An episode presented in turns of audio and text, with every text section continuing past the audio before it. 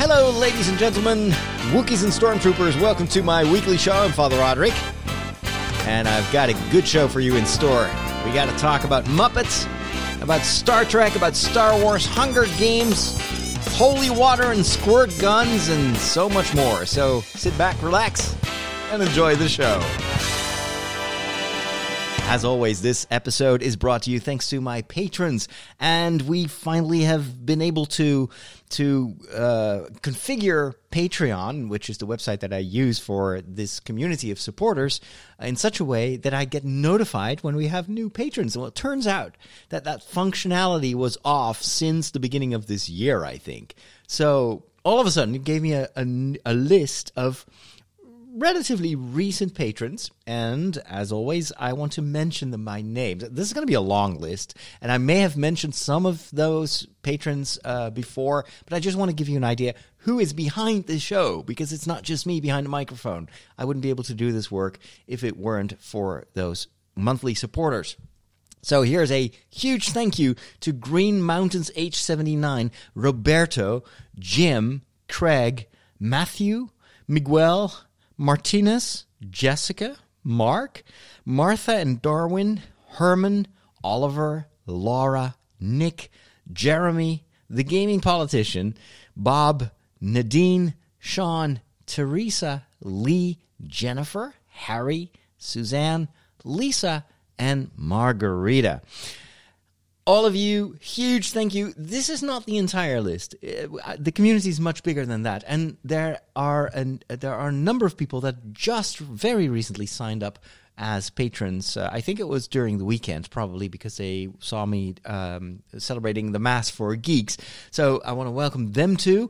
I will mention your name next week when uh, Patreon gives me this this new list. If you want to join them and get get access to a second podcast, which I will mention at the end of the show as well, I will give you the contents of that show. It's very much like this show, so if you enjoy this, it's gonna sound like this, it's gonna feel like this, but it's got a totally different lineup of topics. So um, you get access to that if you become a patron. Go over to patreon.com for more. Uh, well slash Father Roderick. You need to add that for more information. You know what's going on? This is what's happening in your world.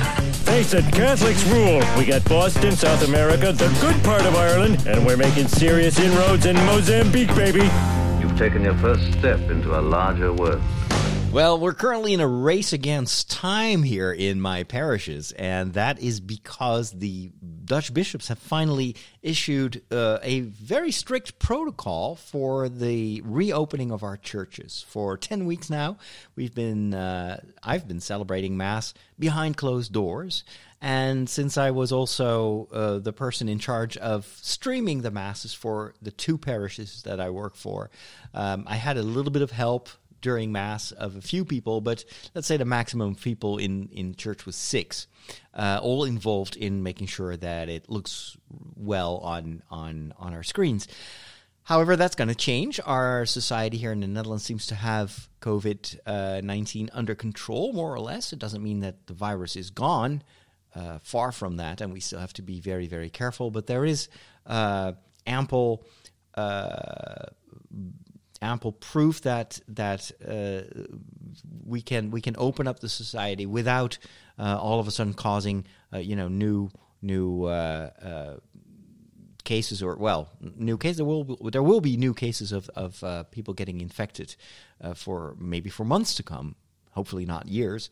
Um, but the risks are so low that that we can now you know start to gather again if, of course, we ha- we respect the general rules of hygiene and social distancing. So, uh, churches will also reopen um, starting on June the first. So that's going to be the day after Pentecost. Unfortunately, Pentecost itself is is still going to be celebrated behind closed doors and streamed via webcam. Um, but in uh, we can only start with 30 people per church maximum 30 people, that's not much. Um, and then hopefully, if everything goes well, and of course that depends on the entire society, uh, starting the July 1st, we'll, we'll be able to welcome about 100 people. That is, if you can place them at a distance of one and a half meters per person. So uh, for some churches, we won't be able to fill it to capacity. Uh, and we'll just have to wait and see what that means. And of course, we have to wait and see if things keep, continue to go to go well. If if there are sudden, if there is a sudden uh, rise in, in in corona cases, then of course uh, everything may change again. But the thing is, the bishops have issued very, very strict rules um, and and prescriptions on how to celebrate mass and how, where where people should sit, how communion is arranged. Um, it, it is much more complicated than what we do right now. The, the the streaming, the masses that we stream are already pretty complicated, and we have taken into account all the, the precautions for you know you don't want to infect the few people that help me to stream these masses, but uh, it's a different ball game when it, when you have 30 people and and you know mass is public. There's a whole organization. You have to reserve your seat. You have to do intake conversations. Communion itself very complicated. So anyway it's it's a race against time because June the 1st is just around the corner. Um, it's actually this upcoming Monday and I am not sure if we will be ready to open the church but we're going to do whatever we can. And well we'll just have to wait and see uh, and and make the make the most out of it. I will continue to stream my English masses for uh, the foreseeable future, uh, because of course that has a worldwide audience and uh, seems to be quite it seems to be helping quite a few people. So, well, I'm do I'm celebrating those masses on Sunday evening so they don't clash with my other duties in the parish. So uh, thankfully, I'll be able to uh, to stream that. I'll be giving an update on the cameras that I use for for streaming mass in the tech segment of the episode. But first, it is time to visit the segment or the visit the movies. Or in my case, visit my TV where I watch movies via Netflix because I haven't been in a movie theater since the beginning of this year, I think. I uh, right before Corona started, I um, I stopped my uh, subscription to my local theater and in hindsight, that was actually a very smart decision because nobody was able to go to theaters for uh, for months actually. So I saved myself some money there. How do you not like movies? They're predictable. Like the guy gets the girl, and that kid sees dead people, and Darth Vader is Luke's father. Not liking movies is like not liking puppies. They're fine. I just get bored and never make it to the end. You know, you need a movie education. You need a movication. I'm gonna give it to you. There was some news on Disney Plus about an upcoming series that I did not expect would ever happen again. Um, I'm talking about Muppets Now. It is a new uh, television series that is going to premiere on July the 31st, and it will show us the Muppets, according to the description, the very short description of that show, unscripted. So I don't know if that means that it is a, a an improvised show, um, it, whether this is going to be like a faux behind the scenes type of, of show, but I don't care. It's the Muppets. They're back. They're going to be back on TV, and I couldn't be more excited. I grew up with the Muppets. Um, I loved watching the Muppet Show. I, I, think I've seen every single episode multiple times. I even recorded the sound of the sh- of some of the shows. This was way before uh, everyone had uh, video recorders. I recorded the audio on my cassette player um, and then I would play that audio back and and and kind of play play back the episode in my mind. I remember having a tape, and I wonder if it's still there somewhere, if it's still around somewhere. Maybe my mom has kept it in the attic. I recorded the audio for the episode, the famous episode with Luke Skywalker, with uh, that was an entirely Star Wars themed episode of The Muppets, and it was glorious. And it featured both Mark Hamill and Luke Skywalker. I think they used like a split screen or something like that to have both the actor and the character that the actor plays in the show. Uh, it featured, I think, Muppets in Space with uh, with Luke Skywalker. It was so fantastic and so funny. Um, and I will always remember that that particular episode fondly. But there were so many classic moments in there, and you kind of miss those characters. Of course, there is Muppets on YouTube and Muppets on social media, but it's all very short fragments, and and, and it's almost a shadow of what the, that show once was. I never understood why they didn't re- resurrect it. Uh, and even this, it's it's not the real Muppet Show. This is something new. Maybe it is because they've tested it with audiences and the the old format didn't work anymore. But you know what? I would really, really pay for for the classic format of the Muppet Show to come back. It was so fantastic, and they did such a great job um, with those. You know, with with the concept, it was just like watching a theater show. Um, and there would be songs, and you would have all these famous people.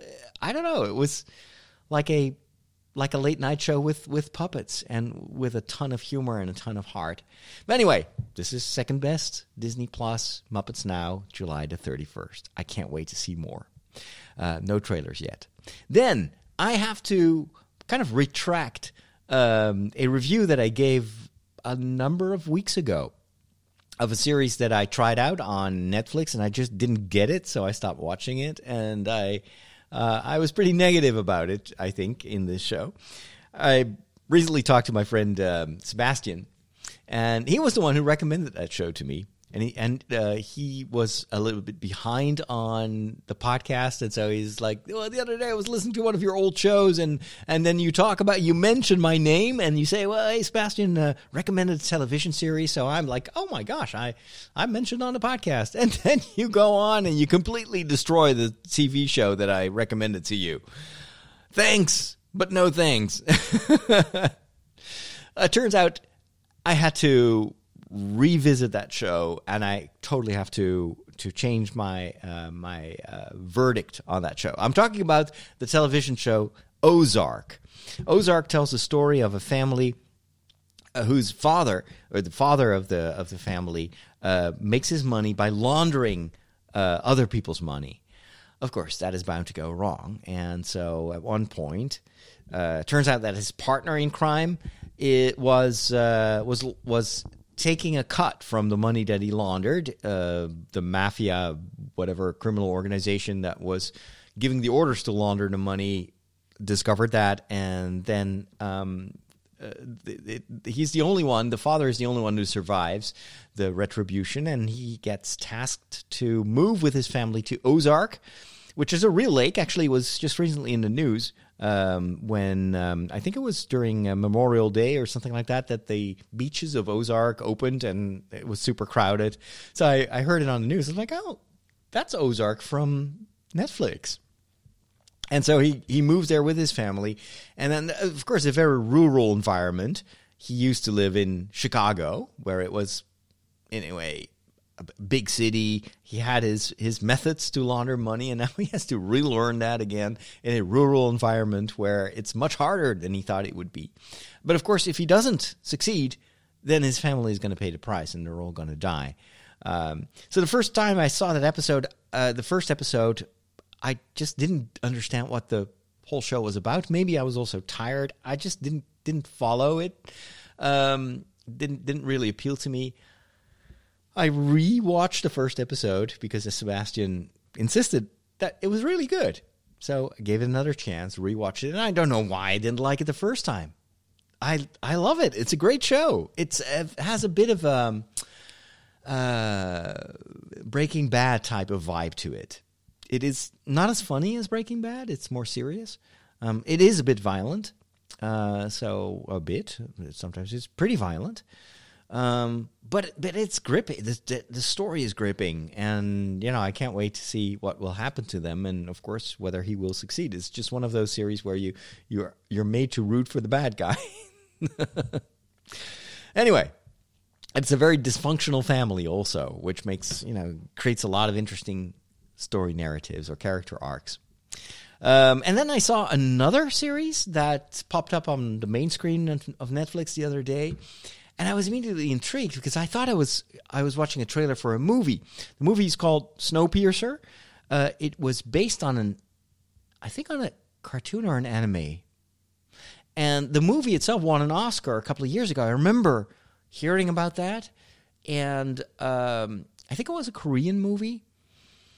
I never saw it. It was a science fiction movie. It's based on a society where um, the, it's like a this post-apocalyptic type of situation. Um, the Earth is heating up because of our actions, and then the scientists are trying to to to cool it down by modifying the atmosphere. That experiment goes wrong, and temperatures drop all over the planet. New ice age. Outside, it's a, like a minus 190. If, if you stay outside for five seconds, you die. You freeze to death. So the only um, escape is uh, a huge train that is built by a very rich dude, and it, it's like a modern day ark. So he gathers the rich and the wealthy um, on that train, and for some reason, which will probably be explained later on, that train has to just keep keep on going. It's like um, speed. With Sandra Bullock, but then with a train. So the train can't stop for some reason. It's a huge train. And right before they start, a lot of the poor people uh, that have gotten wind of, of the fact that there is this train have entered the train, forced themselves in the back back of the train, the tail of the train, and are being subdued by the rich people. And they try to take over the train. There's a lot of kind of uh, class inequality. So, of course, it is a typical science fiction. Um, uh, tale about you know that tries to mirror uh, stuff that's happening in in the real world uh, with the wealthy, the happy few um, suppressing the the poor people. Um, in, in in the first episode of this series, so this turned out to be not the movie, but a television series based on the same premise, which kind of surprising because the movie is not that old. But anyway, we live in the age of remakes. In the first episode, uh, it's also shown that the poor uh, are quite religious. And so there's this woman who is praying the rosary and she's asking God to help them in their insurrection against the rich. Uh, it's interesting to see just, you know, non judgmental religious expression in that first episode. Let me play you the trailer. It gives you a little bit more of the vibe of that series. Uh, this, of course, I play the trailer, I play the, play the sound of the trailer. Attention, all passengers. Wilford Industries wishes you good morning. Mr. Wilford would like to address the rumors of disturbances in the tail. Let me assure you, your security is our highest priority. Order will be restored. Seven years ago, the world ended. Now the train is all that's left. First, the weather changed. In the final days of the freeze, the rich retreated to Narc. It looks very good, I have to say. Special effects are very good. This is Snowpiercer. This is how we survive. So the train is called Snowpiercer. There are those who have and those who suffer. What do you see when you look at this train? I see a fortress to class. I see 3,000 souls surviving on a planet determined to freeze all life. Today, we take this train. We march to the end. It's kind of an Independence Day speech here.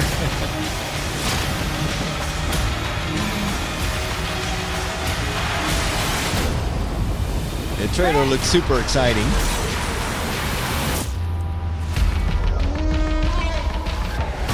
Now, as all trailers do, it shows you mm, the the most exciting visual parts of the of the series. Plus, it gives you a little bit of the background of what the what this show is about.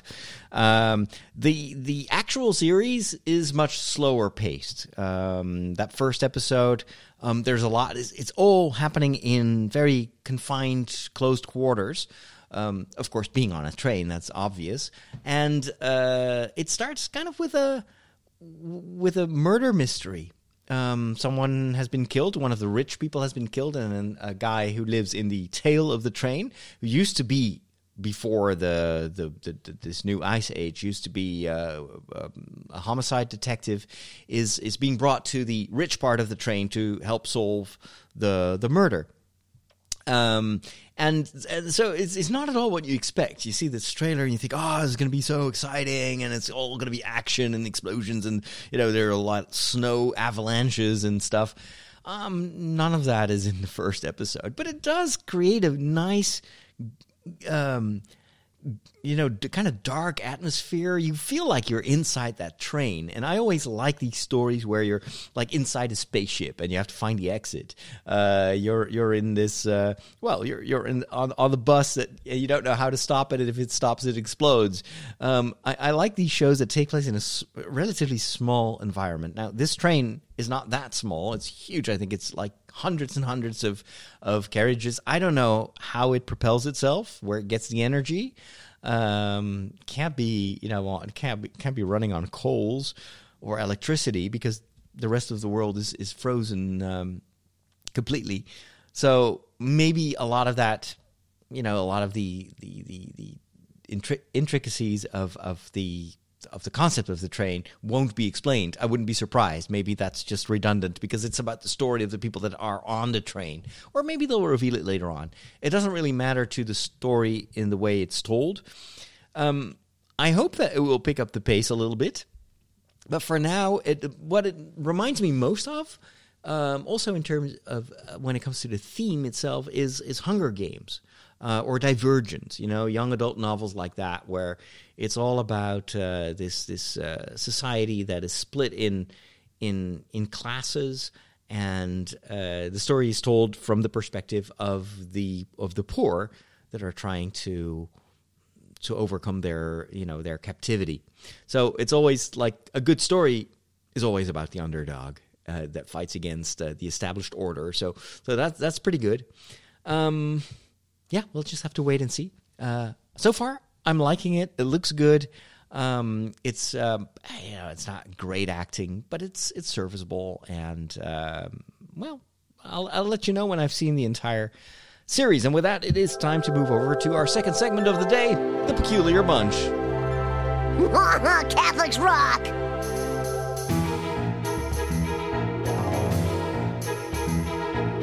Here at the Peculiar Bunch, we're always happy to tell you everything you always wanted to know about Catholics, and you were afraid to ask. Catholics can be a peculiar bunch. No meat on Friday. Oh, meat? What do they eat? Light bulbs? And today I want to talk about some memes that are doing the rounds on social media about priests using squirt guns to bless people with holy water. Man, you guys got more crazy rules than Blockbuster Video. Yeah, so you may have seen the photos of uh, a priest standing near a baptister- bap- bap- baptisterial font. Font, I think that's how you call it. And then uh, parents are standing on the left side of the picture, holding their baby with stretched arms, and then the priest is aiming his uh, water squirting gun or what is it, super soaker, to the child, and presses the tr- the trigger. Um, and there are some other memes, similar memes like that, and even some photos of priests actually blessing, I think it was blessing cars or something like that with a, a squirt gun. And uh, and there, of course, most of the time people take that in uh, uh, with with uh, uh, just reposted because it's funny. It's funny to see. It, it is, it's not. At least when I saw those photos, I didn't expect it to be serious. However, it does turn out that in some cases those photos did depict uh, a blessing where priests were using these these squirt guns. Sometimes you know brightly green or orange col- colored, um, and in other cases the photos were staged. Well, as you can imagine. Um, there was quite a bit of discussion about this. Is this allowed? Is this a real? Is this a good idea? Let's talk about. Is this a good idea? I would say no. It's not a good idea for some for multiple reasons. First of all, safety. Uh, one of the first rules that were communicated at the beginning of the Corona crisis was don't use holy water. Get rid of all the holy water in church because it is uh, water is a very good transmission medium for for the virus. So don't use holy water. It's still prohibited in church. People can take holy water from if you have like a reservoir for holy water, then they are allowed to take it home for personal use. But then the tap, the actual you know dispenser, has to be cleaned after every uh, person. So in in, in my situation in my parishes, there is just no holy water for the time being. Um, the second reason why this is not a good idea has to do with the function of holy water. Holy water itself is not magical water. It's not, you know, chemically it's not different from from regular water. It's water that has been blessed by with a prayer. And the holy water itself is what we call in the Catholic Church a sacramental. So that sounds like sacrament, right? The sacraments are very important for Catholics. They are the means through which God tries to change us, uh, love us, bring us into His communion.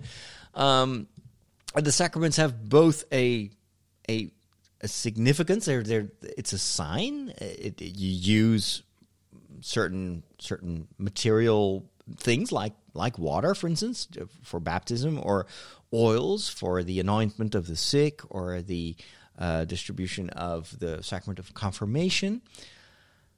But it's more than just a symbolic gesture. The sacraments in the Catholic tradition also do what they mean. So, for instance, water, what, what is the meaning of washing someone with water? It, it, it, takes, it gets rid of the dirt. Uh, water is a symbol uh, of, uh, of life. There is no life without water. Water in the Bible is a very strong, recurring uh, symbol of transition from death to life. Think of the uh, crossing of the Red Sea. Um, so the meaning is life. But the sacrament itself is not just symbolically expressing that life, but by the sacrament of baptism, a person really receives uh, the grace of eternal life. So it is, uh, it's also accomplishing something.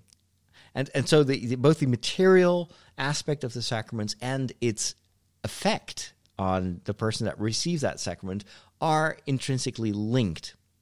Now, with the sacramentals, it is different. Sacramentals also uh, have to do with material signs. Like, for instance, holy water. When people enter a church, let's say if there were no, no corona crisis, people would enter a Catholic church, and in, in the back of the church, near the entrance, you will find these small containers with holy water. You put your hand in it and you cross yourself with holy water. That in itself is not going to change you. The, the holy water, as such, is is just regular water.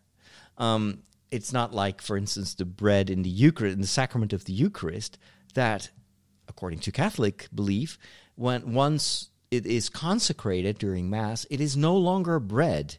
It has the outward aspects of bread, but its core, in a certain way, is its its essence has has been changed from regular bread into the body and the real presence of Christ Himself. The same is true for the wine. So for Catholics, the bread and the wine, it after consecration are no longer bread and wine. They are the body and blood of Christ. They are the real presence of of Christ. Now, of course, we're talking about something that is essentially uh, way beyond our our faculties. We cannot comprehend this, um, but uh, it is it, it is so. Our our way of talking about it is always uh, uh, insufficient.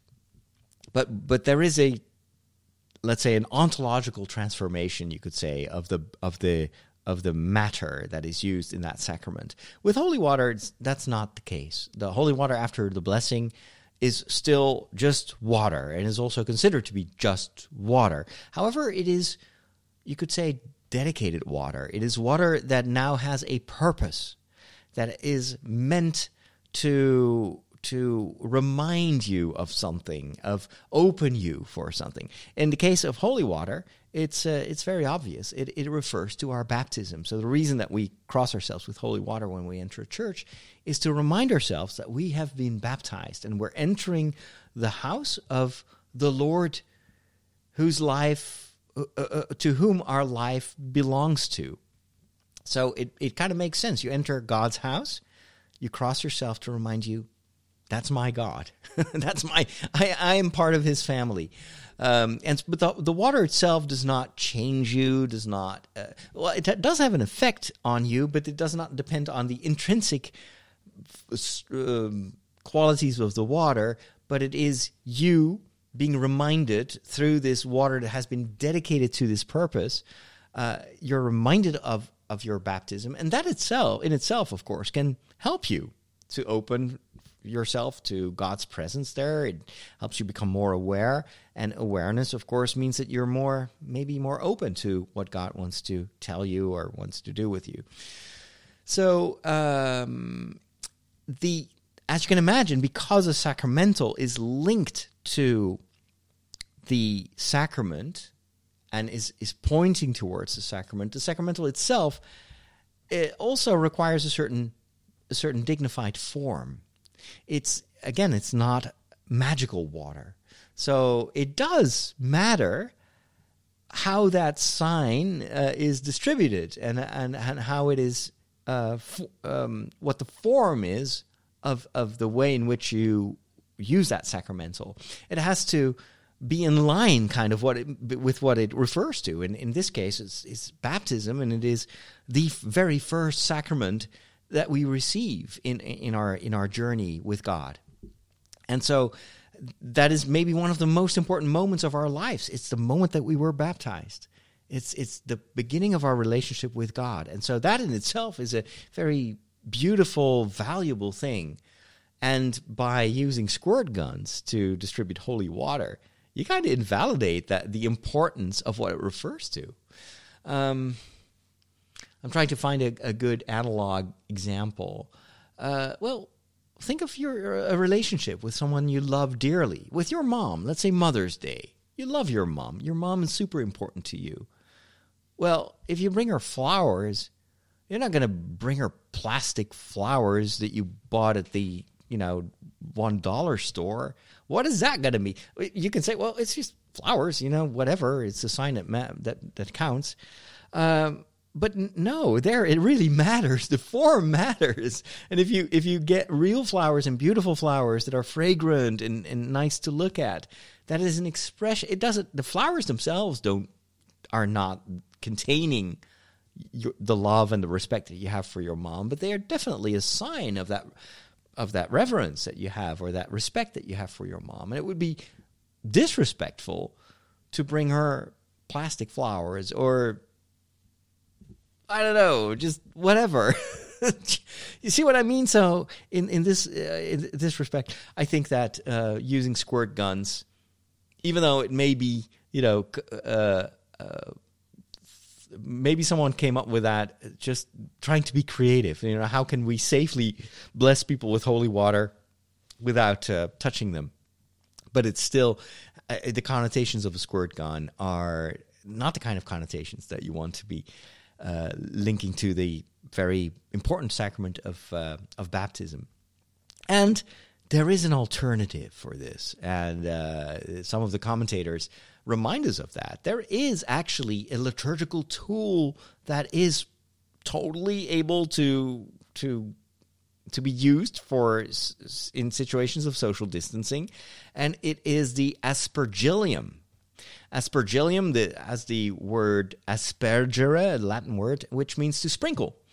Um, it, it resembles a uh, like a, a, a ball that is hollow on the inside. There are some holes in it, um, and it's put on the end of a stick. You dip it into the holy water and then you sprinkle it. And because it has small, tiny holes in it, that will distribute the water. Now, in corona times, I would still not recommend using that, but you can easily cover the same distance as a squirt gun. So why these priests have not used the aspergillium, that should be part of, you know, any church inventory.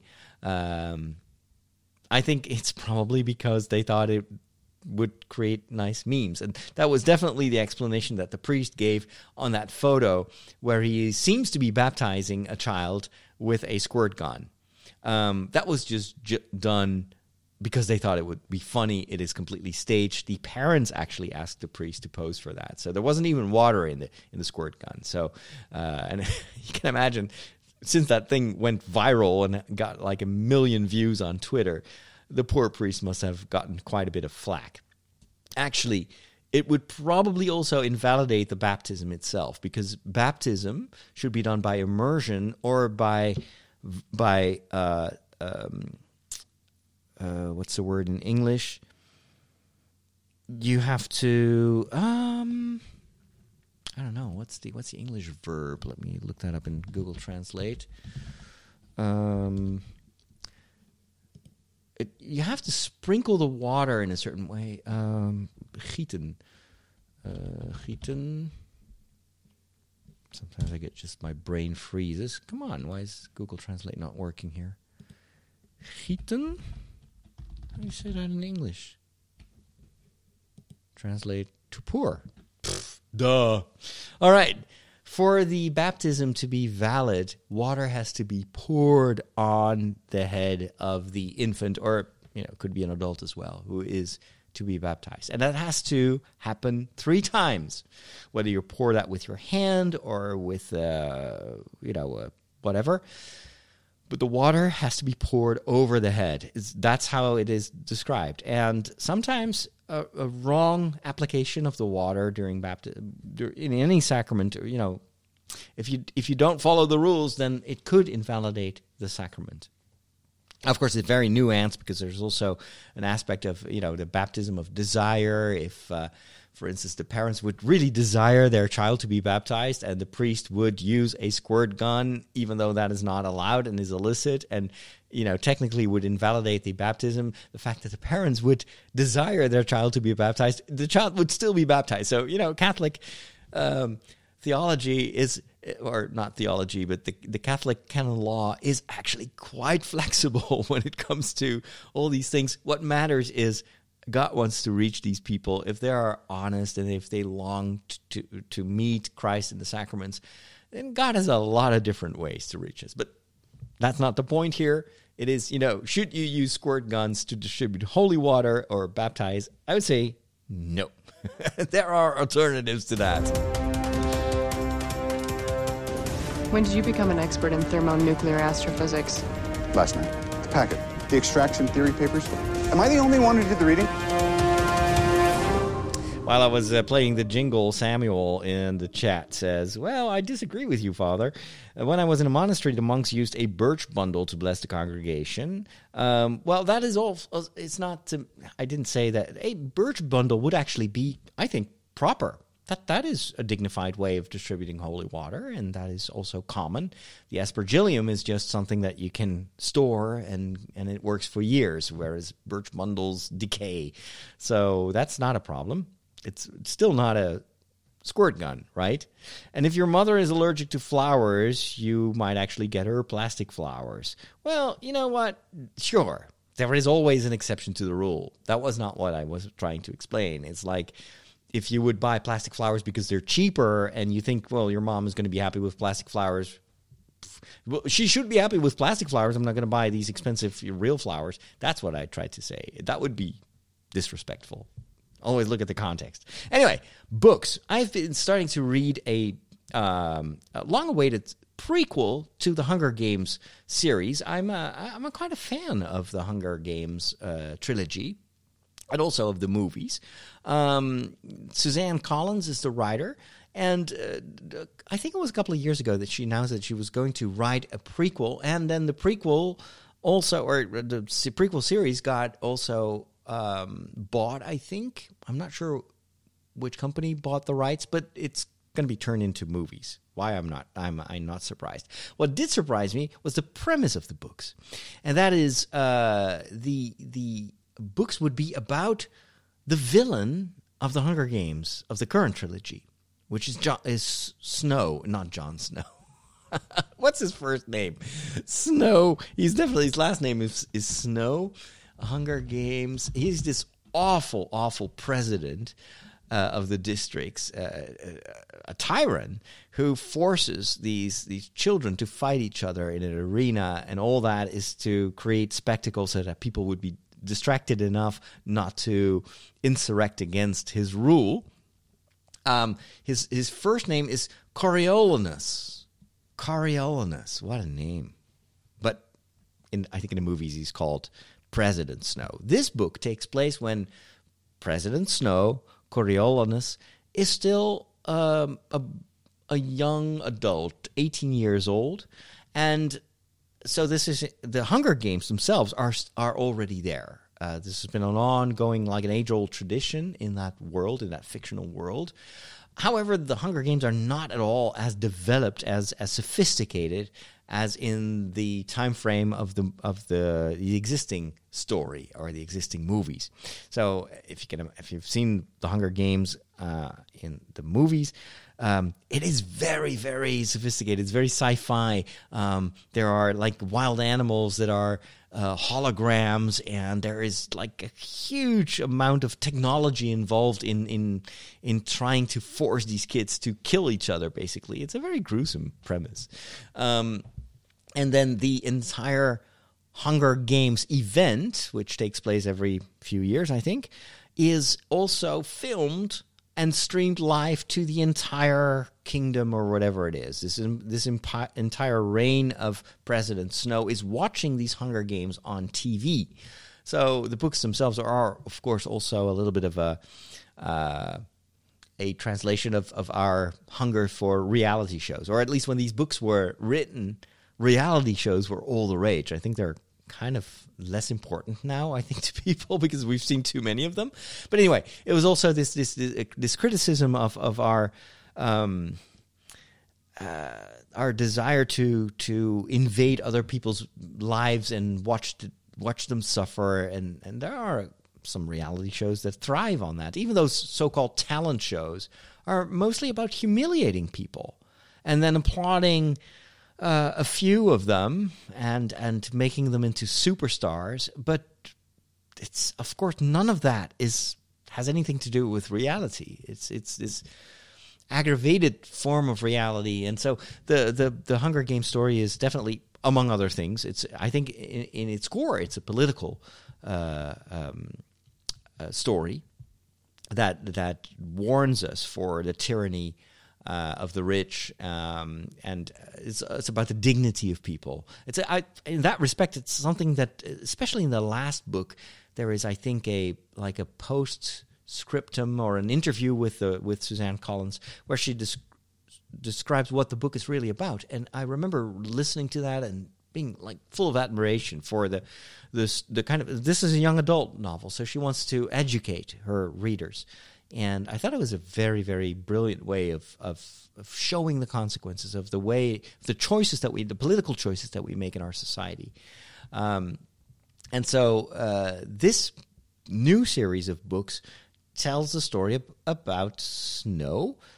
Um, the Hunger Games are not on TV at that time. Uh, they don't have all that technology, but the, the core idea is still young kids fighting other young kids as a means to basically distract people from from the true evil that is going on, the true enemy, which of course is the ruling class. And Snow is not a bad guy at the beginning. He's just trying to. Uh, he's he's actually um, a coach or something like that uh, of of one of the girls that has to compete in these Hunger Games, um, and he he is this coach to get the credits necessary to get a scholarship, something like that. And then um, the story is about uh, these birds. Now you, you know that the the symbol on the books of the Hunger Games is this mockingjay. It's a, a bird that at first seems to be kind of a bit of a fantasy bird. Um, it's it, it's uh, apparently a cross between a mockingbird and uh, um, like a, a, a, bird that is able to mimic sounds and to record conversations. So these are genetically modified birds, and they were used by Snow, um, by the ruling class, to overhear conversations in the lower districts. Um, and then report back as spies to the people that live in the capital. However, uh, it turns out the the people in the lower districts f- figured out that those those um, those birds were recording their conversation, so they they were feeding them false information, and so the the capital uh, decided to give up on these birds, and then they mo- they they these so these spy birds.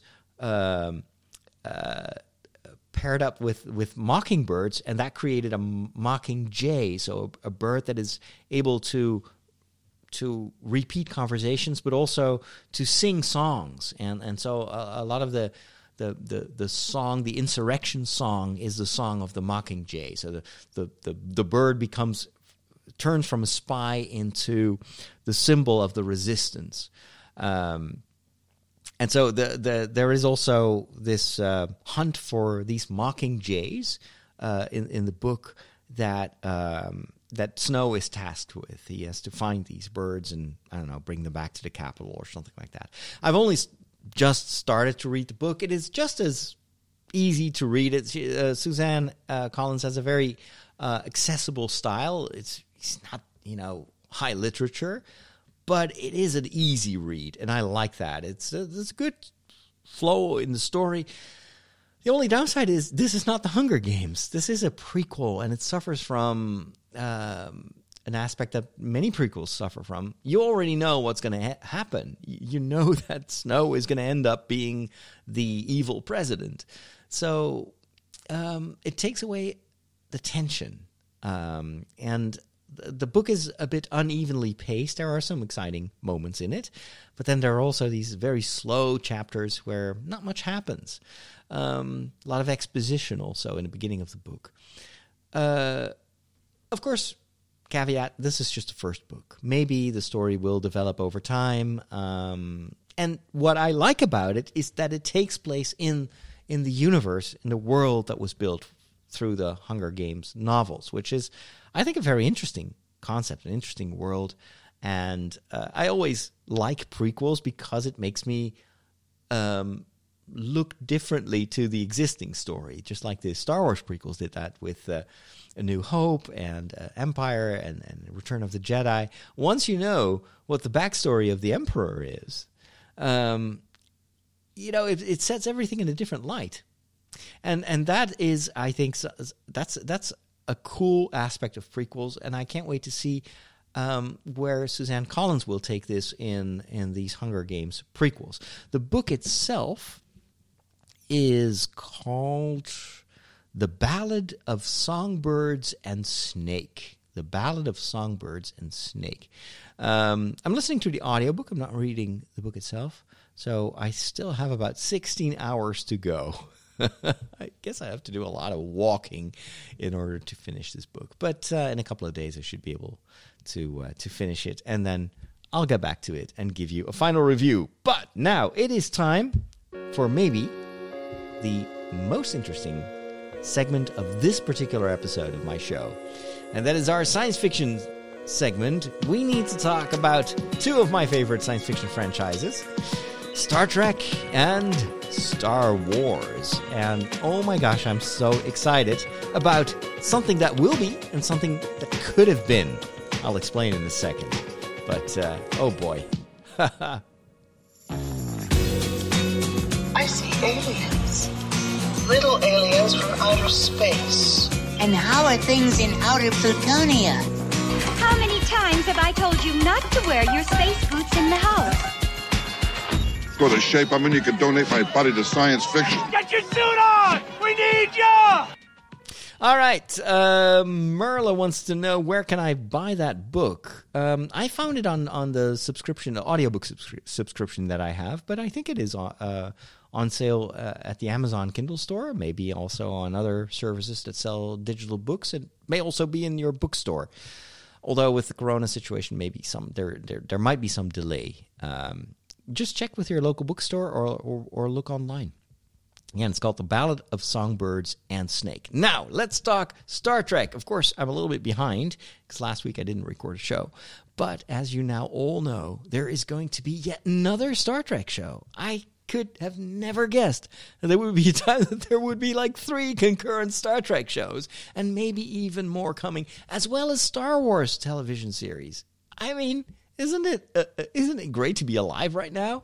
So, um, something that fans have been clamoring for ever since they saw him appear in Star Trek Discovery is a new series based on the character of Captain Pike. Now, for the Trekkies among you, you know that Pike is the predecessor on the bridge of the Enterprise to Captain Kirk. Before Captain Kirk, I think Captain Pike had been the captain of the Enterprise, working with Spock and with number one for seven years or something like that.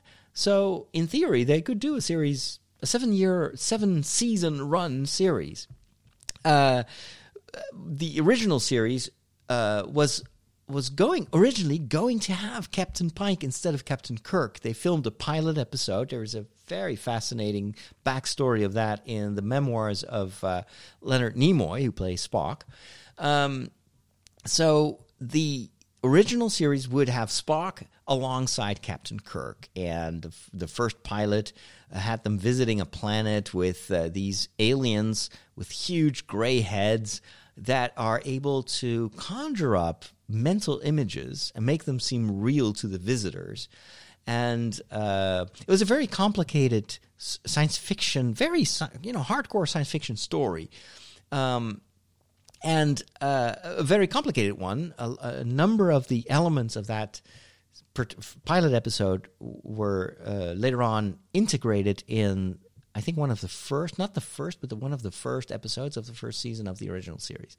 But anyway, the the problem of that first pilot episode was that it was a little bit too highbrow for the people in charge. They were like, "We don't understand the story. We need something else. We need a different dude. Pike is boring. You know, give us someone else." And then they ultimately ended up uh, contacting uh, William Shatner. Actually, I read that in Shatner's memoirs, not in in Nimoy's uh, uh memoirs. So uh, they approach Shatner, who I think was involved in a totally different type of TV show at the times. He was not interested in science fiction at all. I think he's never been interested in science fiction or in Star Trek. But anyway, he was interested in making some money. So that's how he ended up on the bridge, replacing the more, um, you know, morally upright uh, Captain Pike and became this womanizer, you know, is much more of an action hero than Pike was. And so um, that is well, the rest is history. So, so Kirk took the place of Pike, and then they came up with a backstory where Pike died. And if you've seen the J.J. Abrams reboot, you know that Pike also appears in in that particular storyline and also dies at one point. I think in the second movie. But what was so cool of Discovery was, of course, that uh, Star Trek Discovery, the new series, took place in the time frame more or less of the original series. And so at one point, they encounter the Enterprise and it happens. I think it was it at the last episode of the first or the second season. I don't remember. But anyway, the encounter shows us that the bridge of the Enterprise is manned by three people that we know from those early pilots, and it is Captain Pike, number one, and uh, and Spock, and it's yet another actor playing Spock. The cool thing, I think there's just three episodes where Pike and the crew of the Enterprise uh, is featured. But the the actor who plays Pike made a huge impact on everyone watching Star Trek Discovery. Anson Mount is his name. Um, Ethan Peck played Spock, and Rebecca Romijn played number one. And it was instant classic Star Trek material. I remember jumping up when I saw those scenes. They redid the bridge of the Enterprise. They kept some of the design elements of the original series, but they upgraded it and made it look very cool, very very cool.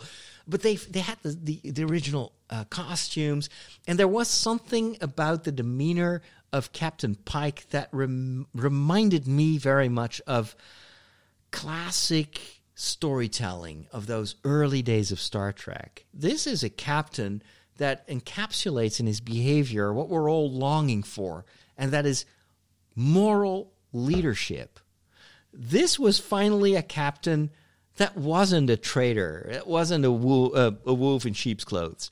Uh, this was a guy who wanted to do the right thing, like a true leader that you could look up to. Um, someone with a sense of humor, but also with a backbone.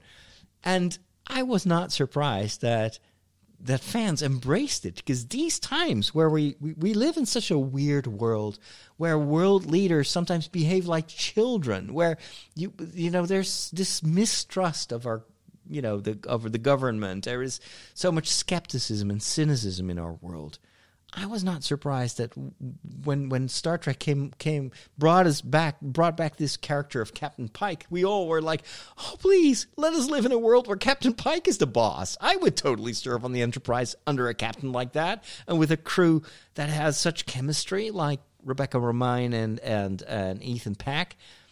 We want to have we. It is nostalgia and it's also, I think, a true, genuine desire for moral leadership. And that is what he exuded in some, I don't know why, but it just worked. And so, CBS, early on, when, when fans started to rave about Pike, they said, We are listening. Don't worry, we are listening. And I think that very, very quickly they discovered that they were onto something.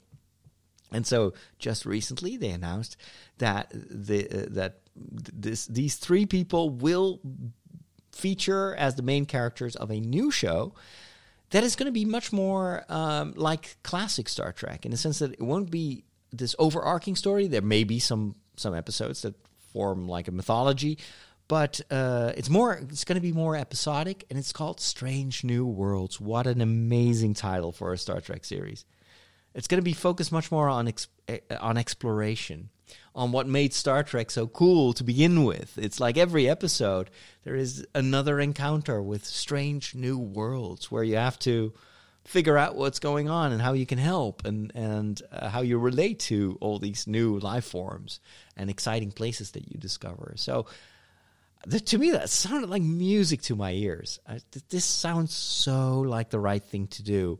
And I've got great confidence in the you, you could just feel the chemistry is right. And if there's one thing that is important to a crew based television series like Star Trek is, it is this internal chemistry of the actors with each other and this interplay between the the characters. So I couldn't be more excited. And it may very well be that this series is going to be more popular than Discovery. I'm not sure about Picard because that also, of course, has its uh, its slew of fans. By the way, I was very saddened to hear that because of the Corona situation, the uh, the, the the production of Picard two, the second season, is going to be delayed.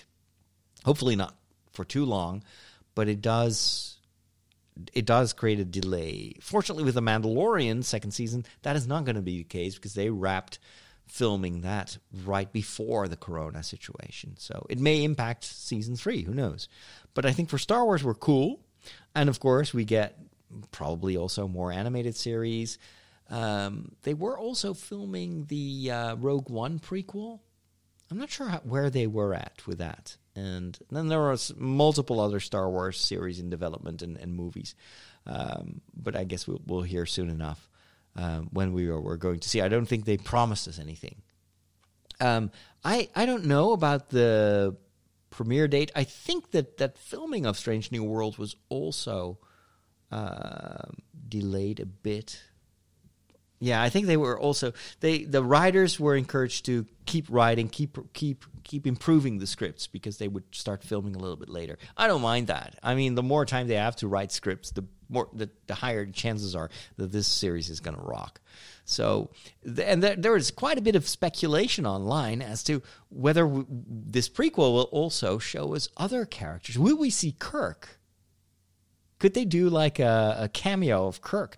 Uh, technically, probably not on Bridge of the Enterprise because uh, we know when Kirk and Pike meet meet for the first time, and that is beyond that's after the events in this series. But it doesn't mean that Kirk is not around. He is he is somewhere, so maybe they can kind of squeeze him in. Uh, there are other characters and elements from the original Star Trek series that they could uh, bring back, and actually, I think they will, because why wouldn't they? That is one of the cool things of the Mandalorian. It's all these cameos. It's all these uh, the familiar robots, droids, characters that they that they show us and that they tease, like Boba Fett um, and Ahsoka. Uh, that that is going to uh, to to excite the fan base. So I'm thinking that they will take a page or two out of the success of the Mandalorian. Speaking of Star Wars, did you notice this very cool article? Maybe you missed it about this original the, the, the f- very first TV series that was uh, that George Lucas was working on back in the days when he was still in charge of Lucasfilm. Uh, he was planning uh, a very high tech uh, TV show using the latest green screen techniques and motion capture and whatnot. Um, and he would would be a serialized Star Wars story. So in a way, what what is happening now at Disney Plus is what George Lucas first conceived many years ago. He wanted to create a, a, a television series based on the underworld of Coruscant. Um, and it would be called Star Wars Underworld. It would be about all the bad guys. It would tell the stories of all the, you know, Jabba the Hutt, the mafia. A lot of this stuff has been developed in in the expanded universe, in the books, and also in some of the animated series. Of course, you, you have Darth Maul, you know, heading this uh, crime syndicate. Uh, we've seen uh, him appear in live action in at the end of Solo. Um, so they did take a number of those ideas, but the actual television series got canceled. They never it never made it to into production. They did there uh, a couple of months ago. There was a some leaked footage um, of tests that they did to basically the green screen tests, uh, how they were going to film this. And this was classic uh, back in the days. George Lucas was all about virtual sets, and uh, as we all know, prequels were filmed mostly against green screen, which made it very hard for the actors to to act convincingly because if you can't see it, it requires so much more energy than if you are in a real environment. They kind of backtracked on that later on with the production of the prequels of the sequels.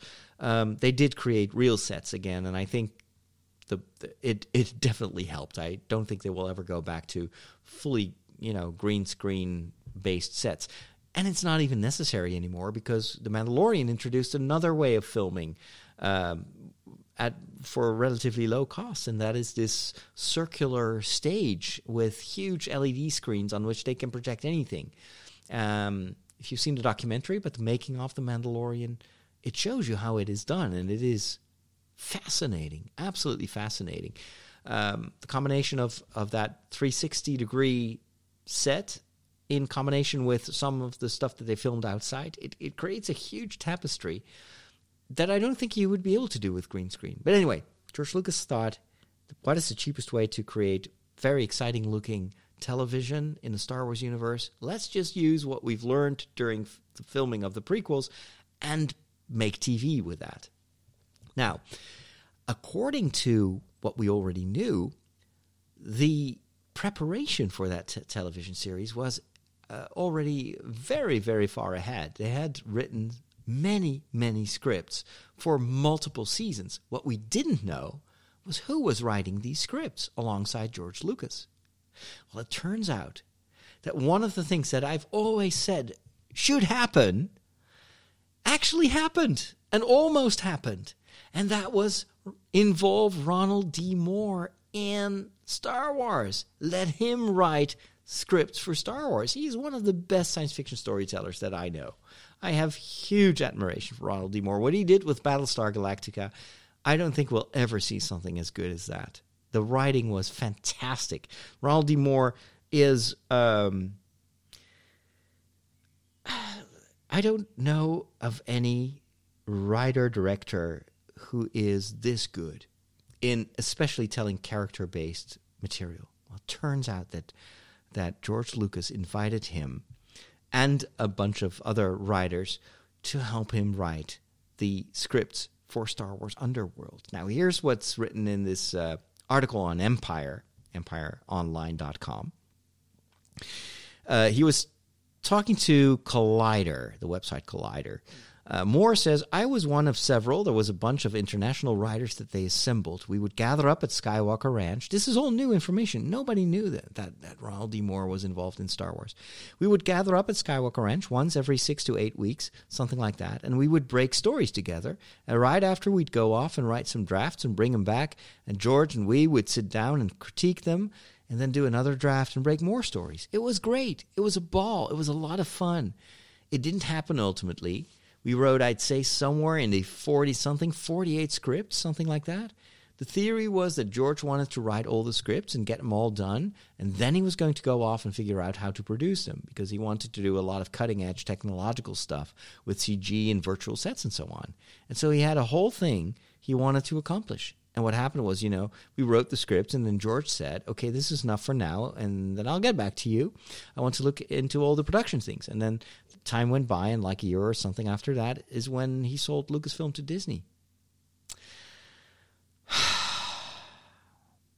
so we were on the brink of getting a Star Wars television show penned, co-written by Ronald D. Moore.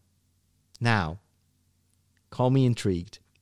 What happened to those scripts? Are they salvageable? Can we bring? Can we please, please, please bring back Ronald D. Moore for for a television series? I mean, if you can give us The Mandalorian with Jon Favreau and so many talented writers, if you can do a prequel about for Rogue One with you know probably good people involved as well, why not bring back a television series? Why not just do this for Disney Plus? With our modern technology, we could do so much better than the green screen stuff that, that George Lucas had in mind. A good story is a good story.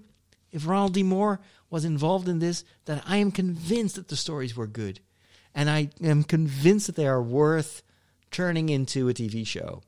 So, Disney Plus, if you're listening, which you're not, make it so. Oh, probably the wrong reference here, but uh, do it. Uh, do it. That's it. make it so do it. Give us that TV show. Bring back Ronald D. Moore. Give him a movie. I don't care. I want Ronald D. Moore to write for Star Wars. He actually already did. He's good pals with George Lucas. Honor that legacy. Bring back Ronald D. Moore. Don't let him waste his time with, you know, other stuff. He's been doing Outlander for, for how many years now? That's fine. That's great. That's cool, but it's not Star Wars. Come on. Give us Ronald D. Moore. Okay. I'm going to stop it there. It is time to talk we technology. are on the cutting edge of technology. Wow. Well, what does that mean? Let's plug it in. It's going to say, hey, I see you plugged in a new device.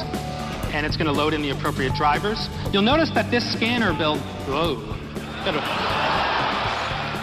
Well, all your technology stuff, it just ends in disaster. But there is one more thing. All right, the one more thing that I want to talk about is cameras, live streaming cameras. I tried out two things uh, just this past week. The first one is to stream a procession through the old medieval center of the city of Amersfoort using just my phone and the Osmo Mobile 3. That's a gimbal. A gimbal is a stabilizing device. And I was streaming to Facebook, and it was quite a challenge because it was a, of course, since processions, public processions are not allowed. This is a this is a medieval tradition that has been uh, honored every single year, even during World War II.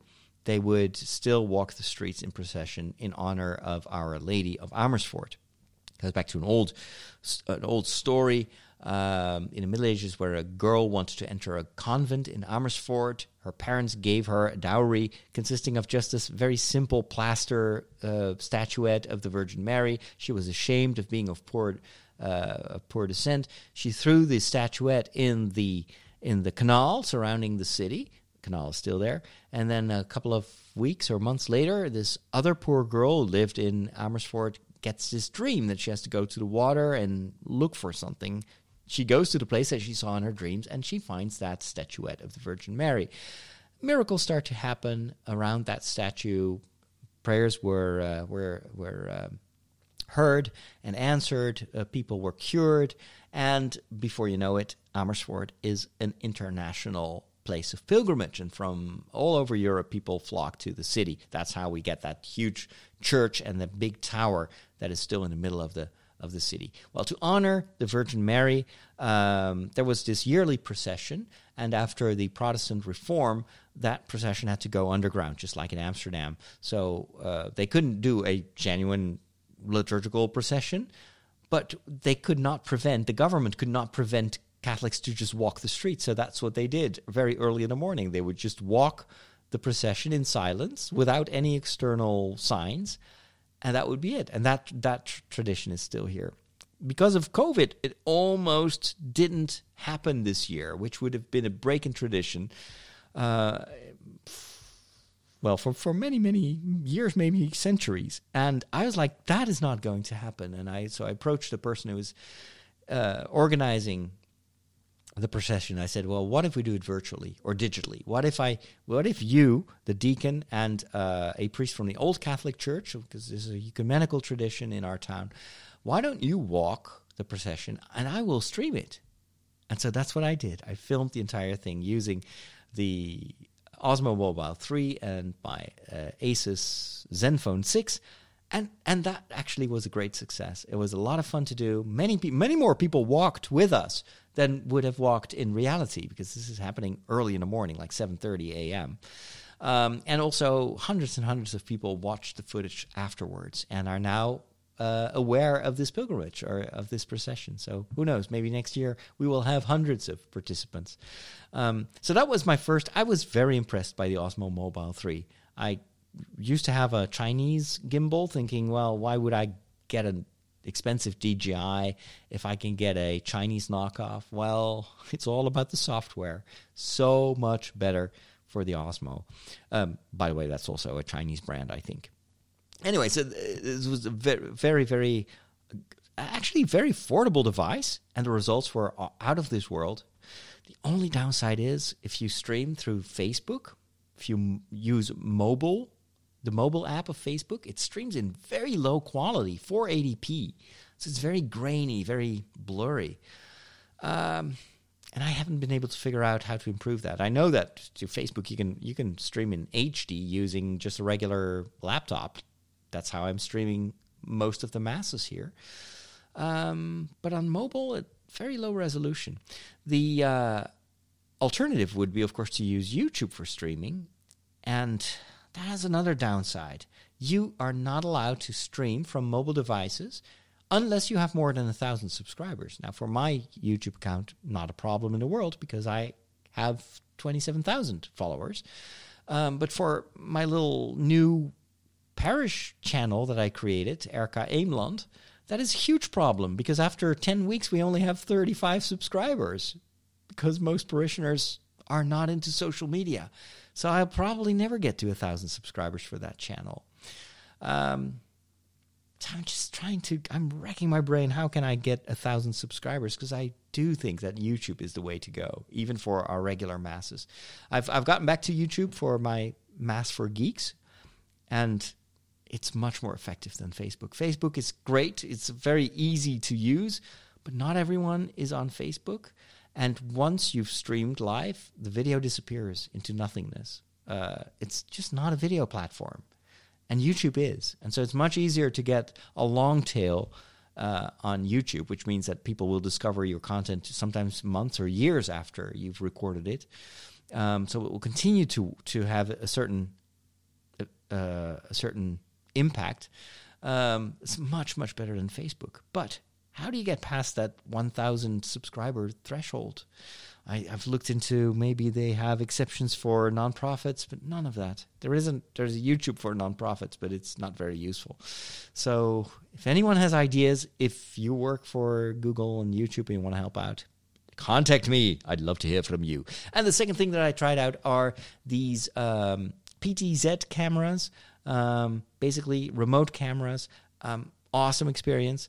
I will use t- hopefully two of them during my na- next Mass for Geeks, and I will go into the details of that experience in the next episode of this show. And with that, it is time to wrap things up. It is more than time. I'm talking for one hour, 13 minutes, and 16 seconds. Thank you for your patience. Thank you for the privilege of your time. Thanks for being a supporter if you uh, support me on Patreon. And if you don't, check it out on patreon.com slash Father Roderick and get access to my other show. And in Father Roderick to the Max, that's the name of that show, we'll talk about my top five of comfort food. I'll talk a little bit about what happened 100 years ago, the birth of someone who had a massive impact on my own life. I'll give you a review of the 2014 comic series about Ms. Marvel.